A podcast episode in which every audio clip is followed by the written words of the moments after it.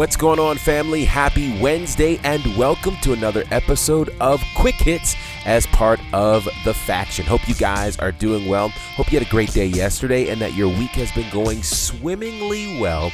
Uh, certainly, it's a great, great time for us to connect. Now, you know, today's Wednesday, so some big things are happening. So, here's what I want you to do. First of all, if you're already following us on Instagram, Facebook, and Twitter at The Faction Show, thank you. If you are not, just click that follow button on uh, all of those platforms so you can stay connected to news and all the things that we have going on here at the faction. And then on top of that, make sure you're subscribed here to our podcast on iTunes, Google Play, or wherever it is that you get your podcast. So for today's quick hits, I have a couple of quick things I want to run through. First and foremost, congratulations to co-holder of the WWE Women's Tag Team Champions, Kairi Sane who got married over the weekend and kind of surprised a lot of people. So I want to clear a couple of things up because there are those who have been reporting that she married Evil from New Japan. That's not the case. Evil is engaged to Io Shirai, not Kairi Sane. What Kairi Sane has done is protected the identity of her husband. So we don't know who he is. She did not post any pictures of her, but she certainly was super excited about her wedding. It was a surprise to many, but congratulations to Kairi Sane, newly married, and hopefully uh, this will give her some great opportunities coming up as we are in WrestleMania season. Speaking of WrestleMania season, news about Samoa Joe as Samoa Joe has been suspended for violating the WWE's wellness policy. Now, this is a concern for a couple of reasons. Obviously, you never want any of your favorite superstars to be suspended, but where this gets concerning is, as I mentioned, we're in WrestleMania season. So if you're out for 30 days, at this point, you're coming back March the 26th, which is basically the week before WrestleMania. So maybe his best bet to show up at WrestleMania might be as part of the Andre the Giant Memorial Battle Royal. I don't know. But uh, this is not a good look for a guy who has had his fair share of problems in WWE. He's been on the injury report for quite some time. It looked like he was doing his thing after uh, spending some time doing some commentary for Monday Night Raw. He was back involved in uh, some wars assisting Kevin Owens, and then he got injured again, and now he fails the wellness policy. So I'm not sure. This has not been the uh, type of run we thought we would see for Samoa Joe on Monday Night Raw or on SmackDown. Perhaps he should return to NXT and return to the Samoa Joe we know of, or I don't know just some interesting thoughts about Samoa Joe. But again, Samoa Joe suspended from WWE for violating the wellness policy. It is his first violation, so it is only a 30 day suspension. Speaking of the wellness policy, if you'll remember, uh, about two years or so ago, Roman Reigns was suspended from WWE because of a violation of the wellness policy. Well, it was a year ago yesterday that Roman Reigns returned to WWE after battling leukemia, and he declared to the whole world that he's in remission.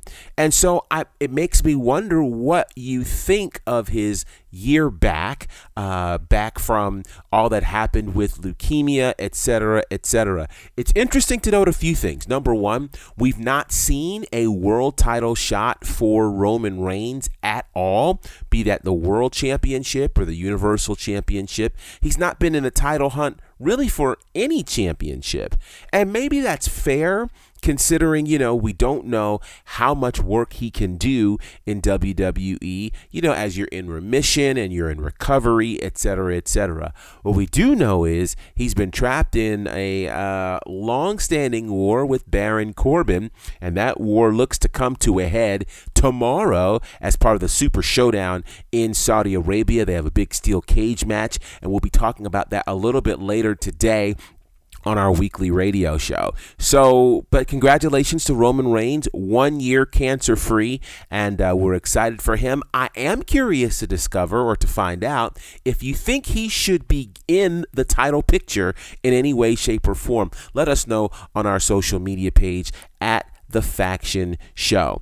More news to report. Matt Hardy, of course, we are inching ever so close to Matt Hardy's release from WWE, or at least the end of his contract. His contract is set to expire on Sunday, March the 1st.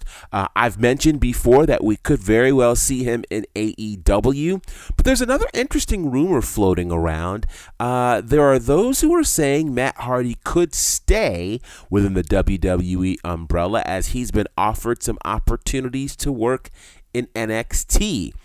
So, would a Matt Hardy really benefit from being in NXT? Well, there's a couple of ways to look at it. He may not necessarily be an on air talent. I don't know that Matt Hardy is needed as an on air talent in NXT, but behind the scenes, can you imagine all of the knowledge that he could pass on to those in the Performance Center, those coming up through the WWE ranks, and those who are looking to really make a splash in NXT? So, you know, it's very, very hard to say where he's going to go right now.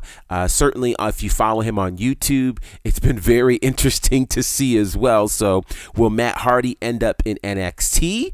Will he stay with WWE? Will he go to AEW as several have suspected? Will he end up in Ring of Honor? Will he head to New Japan?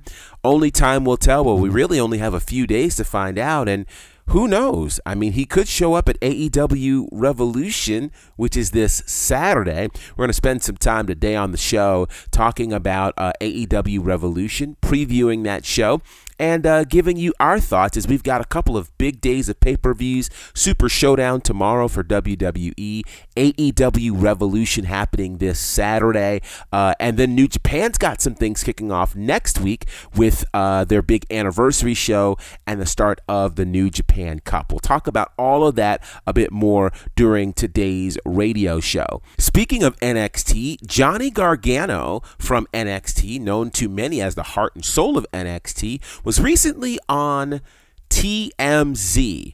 And a lot of news is being made about what he said while he was on TMZ, as he pretty much told the world, You're stupid if you continue to refer to NXT as a developmental brand or as something other than the main roster. I've yet to hear an NXT superstar so vocal in a mainstream context as Johnny Gargano was.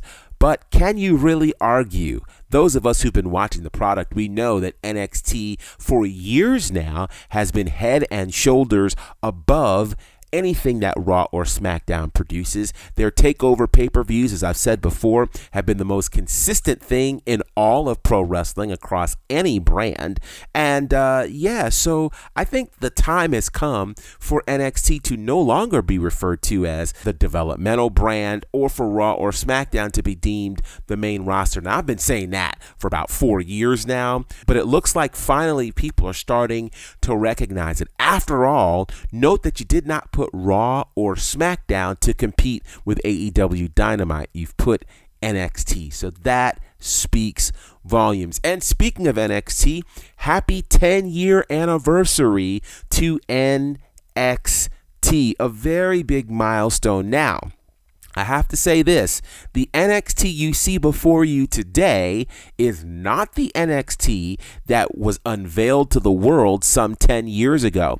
10 years ago, NXT was put in the same slot uh, on the sci fi channel that once was occupied by ECW. So if you kind of go back in time, you'll remember 2006 or so, ECW uh, was relaunched after a successful one night stand pay per view and uh, it ended up on the Sci Fi Network. People were excited about it, but then quickly realized that the ECW relaunch was nothing like the original ECW. Once Paul Heyman was released from this ECW project, Teddy Long came in as the general manager, and ECW became a space kind of for quote unquote developmental.